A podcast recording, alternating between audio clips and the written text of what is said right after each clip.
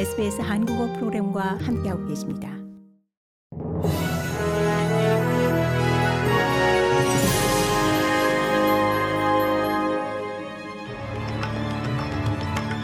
(2022년 12월 6일) 화요일 오전에 SBS 한국어 간추린 주요 뉴스입니다.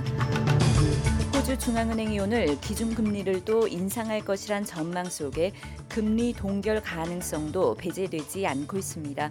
물가 상승을 통제하기 위해 5월부터 7개월 연속 기준 금리를 인상해온 호주 중앙은행이 오늘 또다시 25 basis point를 인상할 경우 기준 금리는 3.1%로 오르게 됩니다. 시중 4대 은행은 모두 기준 금리가 인상될 것으로 전망하지만 필립 로우 호주 중앙은행 총재는 선택지를 열어둔 상태입니다. 이민 및 난민 출신 여성들이 그들의 교육 수준과 보유 기술에 미치지 못하는 직종에 고용되는 경향이 있음이 새로운 연구에서 밝혀졌습니다. 캔버라 대학의 미개발 잠재성 보고서에 따르면 이민 및 난민 여성들은 호주 고용주들이 겪는 인력 부족 현상을 완화하는 데 필요한 자질과 기술, 동기를 가지고 있지만 이들 노동력 그룹은 아직 국내에서 활용되지 못하고 있는 것으로 드러났습니다. 이 같은 경향을 없앨 경우 성별에 따른 격차를 좁히고 경제 전반에 혜택을 가져올 것이란 지적이 나오고 있습니다. 유럽연합과 G7 국가가 러시아 원유 가격 상한제를 적용하자 러시아가 핵 보유국 간 충돌 가능성을 언급하는 동시에 미사일 공습에 나섰습니다. 인명 피해와 전력 중단이 속출한 우크라이나 전역에는 공습 경보가 내려졌고 푸틴 러시아 대통령은 크림 대교를 방문하며 공격 의지를 다졌습니다. 고국 정부가 1차 현장 조사 당시 운송사나 차주가 운송을 거부한 96개 업체를 대상으로 2차 조사에 나선 가운데 업무에 복귀하지 않았을 경우 행정 처분은 물론 경제적 불이익까지 주겠다며 압박 수위를 끌어올리고 있습니다. 한편 민주노총은 오늘 화물 연대 파업을 지원하기 위한 총파업, 총력 투쟁에 나섭니다.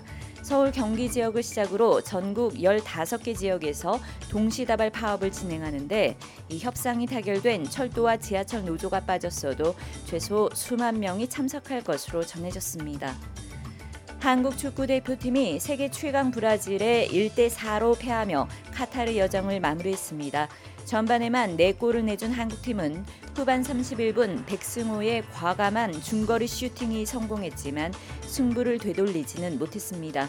일본도 크로아티아와 맞붙은 16강전에서 승부차기까지 갔지만 결국 1대 3으로 패배, 대회 일정을 마무리했습니다. 이로써 브라질과 크로아티아가 4강 진출을 다투게 됩니다. 한편 한국 축구를 사상 두 번째 원정 월드컵 16강으로 이끈 파울로 벤투 대표팀 감독은 재계약을 안 하기로 했습니다. 이상이 12월 6일 화요일 오전에 SBS 간추린 주요 뉴스입니다.